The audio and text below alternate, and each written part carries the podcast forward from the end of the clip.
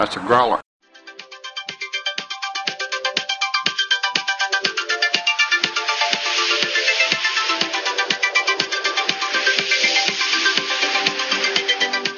Hello, everybody, and welcome back to the Never Ending Minute, where we analyze, scrutinize, and Swamp Makes Me Cries for the movie The Never Ending Story. I'm Thomas Howarth. I'm Tierney Seal. And I'm Andrew Darowski. Welcome, Andrew. I, I am happy to be here with you guys. Thank you so much for volunteering to join us on this section of the movie. I know it couldn't have been an easy decision. Where are you joining us from? Uh, I live in Utah. Nice. Not, And not you're the swampiest state in the union. no, not so much. And you're also a podcast host. I know we've Yes. stolen you over today. Is that this what you meant by where are you from? Um, where are you from? Works on many levels. It's a very metaphysical question. I, I just realized, like, maybe she meant, like, on the internet. Uh, yes, I, I am a host on Disney Animation Minute Essentials, which is a podcast like this one where we go through Disney animated films one minute at a time. And I am also the producer on the Protagonist podcast. Awesome. Well, thank you so much again for joining us. Uh, we do have quite a journey to go on this week. Um, doesn't take us very far, but man, is it going to take a lot out of us. We'll get there. We'll get there. All right. Um, for those who don't know, today we're talking about minute 30, which starts with Atreyu continuing his ride across Fantasia as he hunts for the cure for the Empress's illness. And it ends with Bastian's reading voiceover, about to tell us where the Shell Mountain, home of Morla the Ancient One, is. Which doesn't sound too bad until you realize where the Shell Mountain is. Hey, save it, save You're- it. okay, But okay. we don't know. One day we at a don't time. know, and I'm one so glad. I'm so glad, Andrew. You get some happiness this week. Yes, let's all We get enjoy to the brightness ride while it's here. Fantasia. He's out of the desert. He's riding past what I can only assume is a landscape inspired by the Superman movies with those giant crystals everywhere. I was going to ask about those giant crystals. Well, we actually find out what they're called later on in the week. Um, they're part of the Crystal Tower area of Fantasia. Yeah. Okay. So, So we, have a portion out- of the crystal tower here. right, Yes. you can see it kind of in the background. I'm assuming that's what that is in the background, the biggest one. That would make sense. Okay. That's my head canon, at least. I, I wasn't was- sure if it was more related to or expanded on in the sequel. The sequel, t- I haven't seen it recently enough to know, but I know if it follows the book, then none of the stuff that's really in this Fantasia is in that Fantasia. It's kind of started all over. He does a Fantasia reboot kind Right. of thing. Yeah. Okay, I, I saw the second one at some point, and I remember a few things. I just don't remember what they were. That's kind of how I am. Yes, and, Um, and we told our listeners if we come to the end of this movie and they want us to go on with the sequel, then we'll do it. But it's up to the listeners Yeah. to push it forward. I've never seen the sequel, so I, I can't speak to what's in it or not. Um, yeah, I had noticed. I have the book open in front of me. I'll I'll talk about it more later when we actually get the line of where he's been searching. But there isn't the crystal towers mentioned in the book, but there is the glass tower of Eribo, where the inhabitants of the region caught and stored starlight. Out of the starlight, they made wonderfully decorative objects, the purpose of which, however, was known to no one in all of Fantastica but their makers. Interesting. So I guess the crystals could also be part of the glass tower. I mean, it, it I, works. I guess, but I can't imagine the glass tower having these crystals like protruding out of the ground. Right. yeah.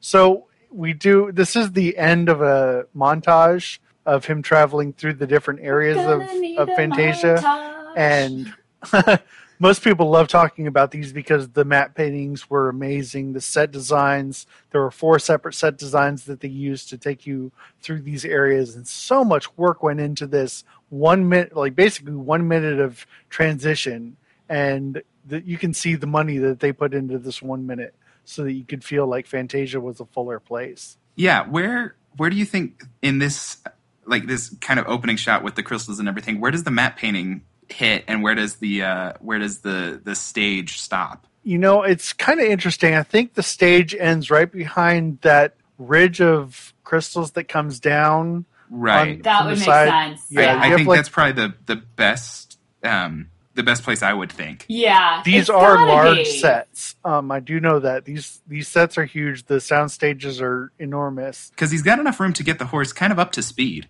Right. Yeah. He he had huge sets for riding the horse around. And actually the way he's dodging, you know, going around the scrub in this minute made me think of the stories of how he was injured in training for the riding scenes. And it's like Yeah. you could have just just go straight. Don't do that. Don't lean. I'm I'm very nervous for his safety. Um, this is actually the riding scene that made me realize that Thomas was absolutely right in a previous moment when he pointed out that Atreyu looks way too big for that horse. and I don't understand how I watched this movie so many times in my childhood and never noticed that before. I mean, like it's a small horse, Yes. Yeah. but I always attributed that to like it's his horse and he's young. He's like 14. Right. Somewhere And- that. 12, And 12 so- 14. I'd say it's like, oh well, a full size horse wouldn't wouldn't look right. Like the proportions would be wrong. But then I guess this skews a little bit the other way, where the proportions are wrong and he's a little too big for this horse. right. It makes it look unnatural. But Almost like it's a miniature pony Like, or something. Is it a pony? Yeah. but I also was I also out. grew up playing the Legend of Zelda games, and in Ocarina of Time, as young Link, you ride a young horse, and then as big Link, you ride a big horse, and the horse Okay. grows up. So maybe I had kind of resolved it based on Ocarina of Time. well, unfortunately, I don't know Whatever that we get to for see big you. Artax. Don't. I wasn't Oh, going to say no. it ahead of time. That's all right. That's all I- right. I'm just saying, steal yourself. so, moving on to this transition, if you guys are ready to. uh, the transition to our super cool POV shot. I was Yes, gonna, of course. it- it's an amazing shot and not one that you see replicated a lot. Not only because it's a POV, but like literally pushing through that scrub. Mm-hmm. Yeah, the Steadicam here work here was amazing, and you have to think this is when Steadicam wasn't all that used in a lot of practices. This is kind of new, and the way they set it up worked rather well. So you get the POV of pushing through those bushes, and we get to look at the scene where we know that Artax and Atreyu just were sitting here. Mm-hmm. That was a little while ago, but yes, the, the Gmork is definitely tracking them. One thing that I really liked about the shot, though, is the way the brush is covering the POV, and then Mhm. when you cut back to see Gmork, they have that same brush in the way. oh So, yeah, you know this is actually on set. They had this brush sitting there, and one time they came through and had the camera from one side. Now they have it from the other side. It's really Mhm. nice Oh. that they took that time and care to do and that. And that musical cue. Oh, it's so good. Oh, Which the one? vi- the violins coming in. The the our scary villain is here musical cue.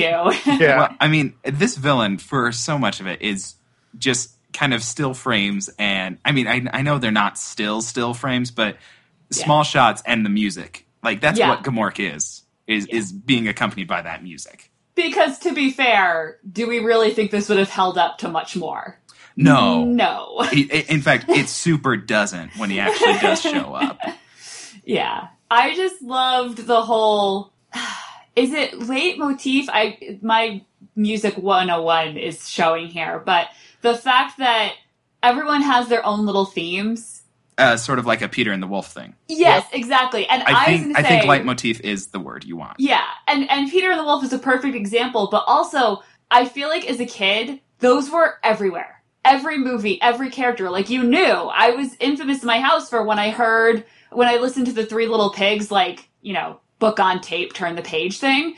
Mhm. The, you would hear the music before the big bad wolf showed up, and I would like jump up and scream, "Oh no, he's coming!" And like you just you're kind of trained as a kid musically. Oh. I feel Oh, like it's it's no joke, and my daughter does it now. So I I only have her every other weekend, and when she's here, we watch movies, and it's about an hour and a half drive for me to go get her. So on our drives, we generally listen to like Disney Pandora, and this kid will tell you what exactly is happening in movie for every bit of music that we hear. She's like, "Dad, she just took her gloves off." Dad, she just she's she's making snow, Dad. Dad, she's standing at the water. and she'll start quizzing me on it like, why'd she do that, Dad? what happened? So yeah, I she, can't speak to Elsa's motivation, kid. she's sad because she lost her glove, and she'll explain it to me. It's so awesome. I love it.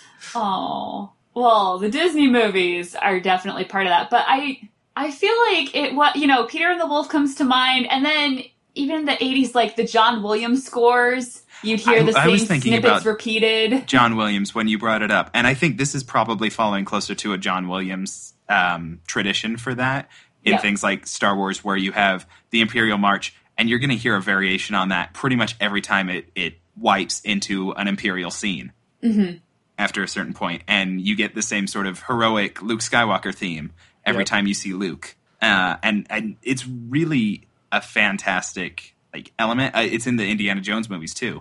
Um, Yep. John Williams probably is is the most significant uh, user of that, where he's like, "Well, I'll do this sort of not like a jingle, but it's pretty much that character's jingle, yeah. and he works it into the score when it's that when when they're on the screen." Yep. Lord of the Rings did that really well too. Where they Yes, a drop little things, they drop little bits of the Shire theme when different hobbits were talking to each other. When, you know, they were nowhere near the Shire, they're doing something totally different. But you just get that little bit of it in there. Yeah, yeah, that's a, that's another really good example of it. Yeah. I, I- I love things like that where you get just like this hint of a theme at, at a different time when it's completely a different context, but a character is feeling something, and so you get this undercurrent of that character's inner uh, inner state of mind. Oh yes, the music in this movie definitely evokes all the emotions for you. it's Oh, almost uh, it's almost boy, like a this uh, color by numbers for feelings. Yes, I wonder though if that is like a common thing because we're talking about John Williams, Lord of the Rings. Like those are grown up movies, but not really. I mean, they're movies you grow up with. And I, I do think it comes back a little bit. I don't want to say like brainwashing of kids, but there is a little bit of like, I feel like training when you're a kid. Like, how do you know it's the bad guy? Well, it's got the bad guy music. Like, you can just Mhm. feel it. I and yeah. I, I agree. Um, I went earlier today to see Spider Man Homecoming, and Saw it last night. I'm going tomorrow. I'm going tomorrow, guys. I'll get there.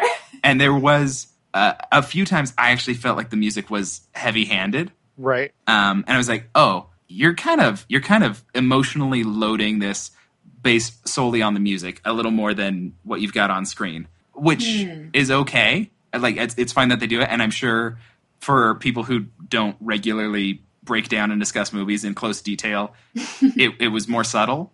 What, you Um, know people like that still? um, well, I, I mean, I, I, I don't know anyone to ask them. oh, okay. It's like, did you feel like in this scene the music was a little heavy-handed in introducing the villainous uh, overtones, or, or was it? Did you notice it? You know, I don't have anyone to have that conversation with, but um, you know, there were there were a few moments I'm like, okay, the music's maybe pulling a little too much of the weight here, Mm. to the point where I, I was really noticing it's like, oh, this music is is doing the work.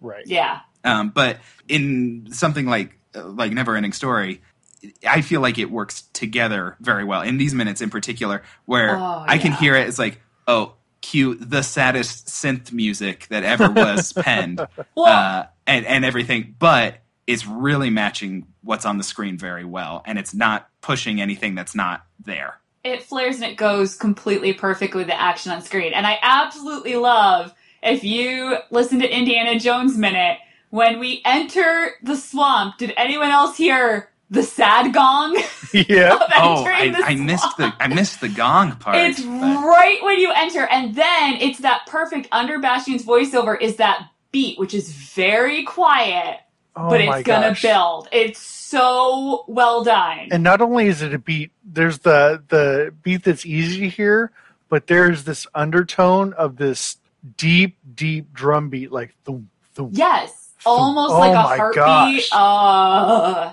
get chills. So are we actually ready to move out of the brightness now? Are we are we stepping into the swamp? um, we we can mention where they explored. So while we're in the swamp, we can still think about happy things. Um, Wait, I did have one thing before Oh, we get into that. it. One thing about Gmork. Is this like the weirdest shade of green that his eyes get throughout the film? You I know, think they're always that it's crazy shade. it's a pretty funky like Jello electric green. it makes me think of the effect that they originally used for the Emperor's eyes. Like, oh yeah, where they like replaced it with chimpanzee eyes, right? where it's like these stand out really weird in in this version. Yeah, um, it's it is what it is. It's an effect that I, I can't quite say it's bad, but it's it's a choice. right. It's a choice. there you go. I just think that like whatever color that is, like that's a pretty that's a pretty intense color, and I feel like in this shot because there's so much like regular light, and usually he's he's a little more fully in shadow. I would say Yeah, um, it's it's a little different to say okay that that color compared to like the green that I see in the forest cutting back and forth from from the POV to him like that's not a natural green. right. It, you can definitely tell tell that it was added in afterwards. It That's like probably that's like a a Ninja Turtles ooze green. right. Maybe that's why I enjoy it so much. It's completely in my growing up in the late '80s wheelhouse. I think it was. I think we mentioned this before, but it is an interesting choice that they chose to go with green instead of something more sinister like red. red. Yeah. Well, in um, in Disney movies, actually, villain villains typically have green Yeah. eyes. It's Yeah. very consistent. Um, starting like- with Snow White. Green they have- swirling mist. Yeah, but Yeah, but their they eyes have- are very Yeah. consistently uh, uh, green-eyed villains. Yeah, and they Mm. have color palettes that they tend to use for villains in comics and Yeah. stuff like that, purples and greens and stuff Yeah. like that. As Yeah. opposed to the primary reds, blues, and yellows. So we've Ah. done it, guys. We're in the we're in the swamp now. All right. What did it take to get here, Tierney? Let's think about happy things first. Um, I'm looking at the book, The Neverending Story by Michael Ende. I hope I'm pronouncing that right as we're half an hour into the movie. uh, he mentions the Silver Mountains, which Bastian mentions here. Uh, he saw them in the distance. He galloped, he spurred his horse. They were always some distance away. Uh, the Desert of Shattered Hopes isn't mentioned in the book, but we saw that in our montage of him walking through. And we just reconciled the Crystal Towers with this Glass Tower reboot. Um, the searching that he does in the book is intercut with each night he dreams of hunting the purple buffalo. He gets closer and closer, and he chooses not to shoot him. And I really don't mind that this isn't in the book, or in the movie, rather. The, the only thing is, in the book, this purple buffalo is the one who tells him to go find Morla, the ancient Right. one. And so in the movie, it's just kind of like, he's, he's just going. You He's don't got know a where ch- he he's found got a that. checklist. He's yeah, going. that's that's kind of how I always took it for the film. Was there's there's a checklist and Morla's kind of at the bottom. It's like, well, if you can't go anywhere else, Yeah. go find Morla. he searches everywhere. The one part that doesn't get mentioned that I really wish they had done, well, two, but one that in this one, the second day they pass through the singing tree country. Each tree had a different shape, different leaves, different bark, but all of them growing, and this is what gave the country its name, made soft music that sounded from far and near and joined in a mighty harmony that hadn't its like for beauty in all Fantastica. And I wish we had gotten to see that, because that would have been really cool. I feel Yeah. like that would have been outside their capabilities to portray effectively. That one's a tough one. If not their Yeah. capabilities, definitely their budget. that fair. And then the other thing that we don't get is it actually one of the last things he does before the purple buffalo tells him to go find Morla is he actually goes to the howling forest um, where our messengers were at the beginning when they were Right. camping out, which I think is why they didn't do this because you'd be going back, but not, you know, he's supposed to be traveling to new places. Um, but he meets bark trolls in the book. Giants and giantesses who themselves looked like gnarled tree trunks. As long as they stood motionless as they usually did, you could easily mistake them for trees and ride on unsuspecting. The bark trolls that he meets in the book have actually fought the no- or resisted the nothing. So he says, I'm just going to read this uh, paragraph because it's really quick, and I want you to imagine what this movie would have done with these characters. Three Okay. bark trolls emerged from the woods and came toward him. A cold shiver ran down his spine at the sight of them. The first, having no legs or haunches, was obliged to walk on his hands. The second had a hole in his chest, so big you could see through it. The third hopped on his right foot because the whole left half of him was missing, as if he had been cut through the middle. So, they got too close to the noth- nothing, and bits of them have been lost. Interesting. So what I'm hearing is that if this were to be remade, Guillermo del Toro oh That's- god, that's the that man. would be perfect. That would be pretty awesome. Yeah.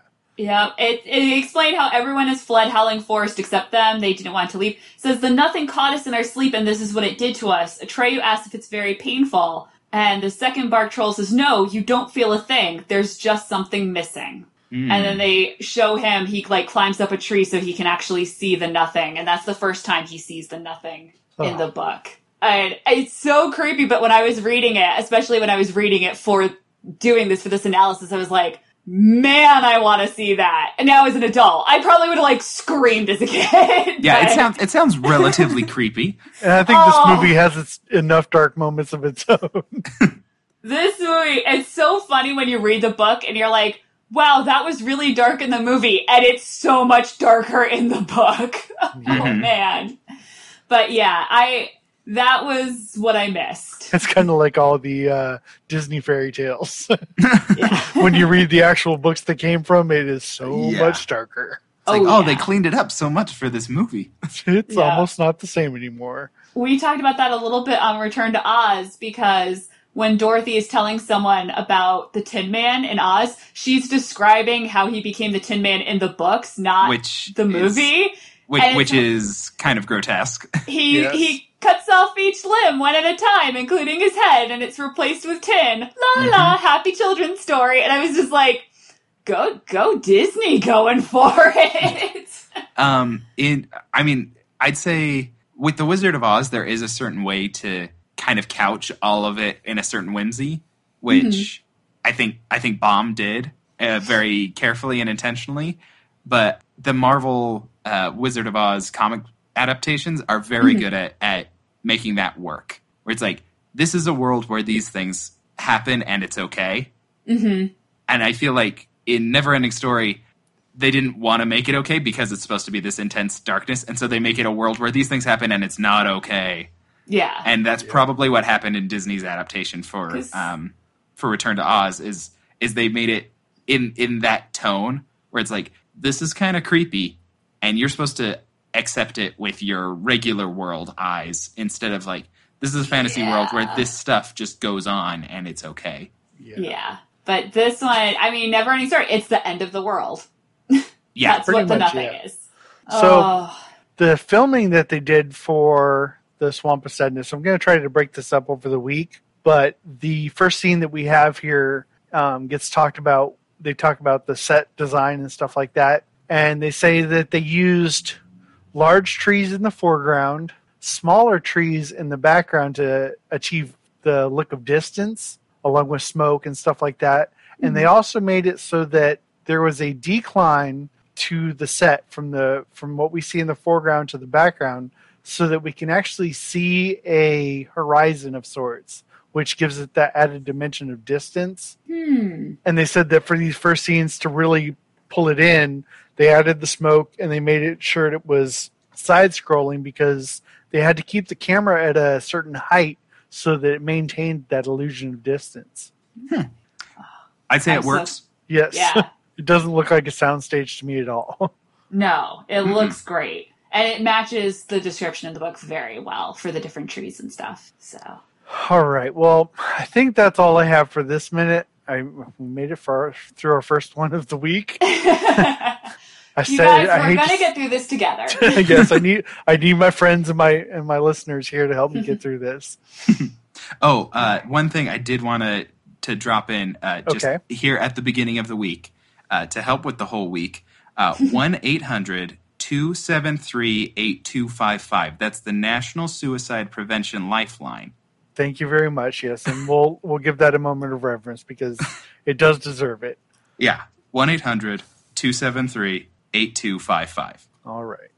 That being said, thank you everybody for joining us again this week. Andrew, where can they find you out on the interwebs? Uh, you can find the Disney Animation Minute Essentials podcast in podcast receptacles of your choice. Also, the Protagonist podcast the same way. Awesome. Uh, Tierney, do you want to have any plugs you want to drop for today? Uh, well, since I mentioned it, I co-host Return to Oz Minute, which is on Twitter at Oz Minute and online at returntoozminute.com. And again, you'd find it in any podcast catcher. Awesome. So if you like this sort of thing, come join us over there too. Sounds great. And if you're looking for more information on this podcast, you can join our page, Never Ending Minute. You can join our Listener Society on Facebook, which is the Never Ending Minute Listener Society, where we can talk about all this together. If you guys want to shout out about the way this makes you feel, we'd be happy to listen and, and share with you or share back with you and have a conversation. We have more Swamps of Sadness tomorrow, but that's, another, story. story. I forgot what I was supposed to say. And it Uh, shall be and, and it told- shall be told another time. Got Yeah, this it. Another time. time? Another time. Perfect. Awesome. Wow, something is really different. On the growler. I'm keeping your bones.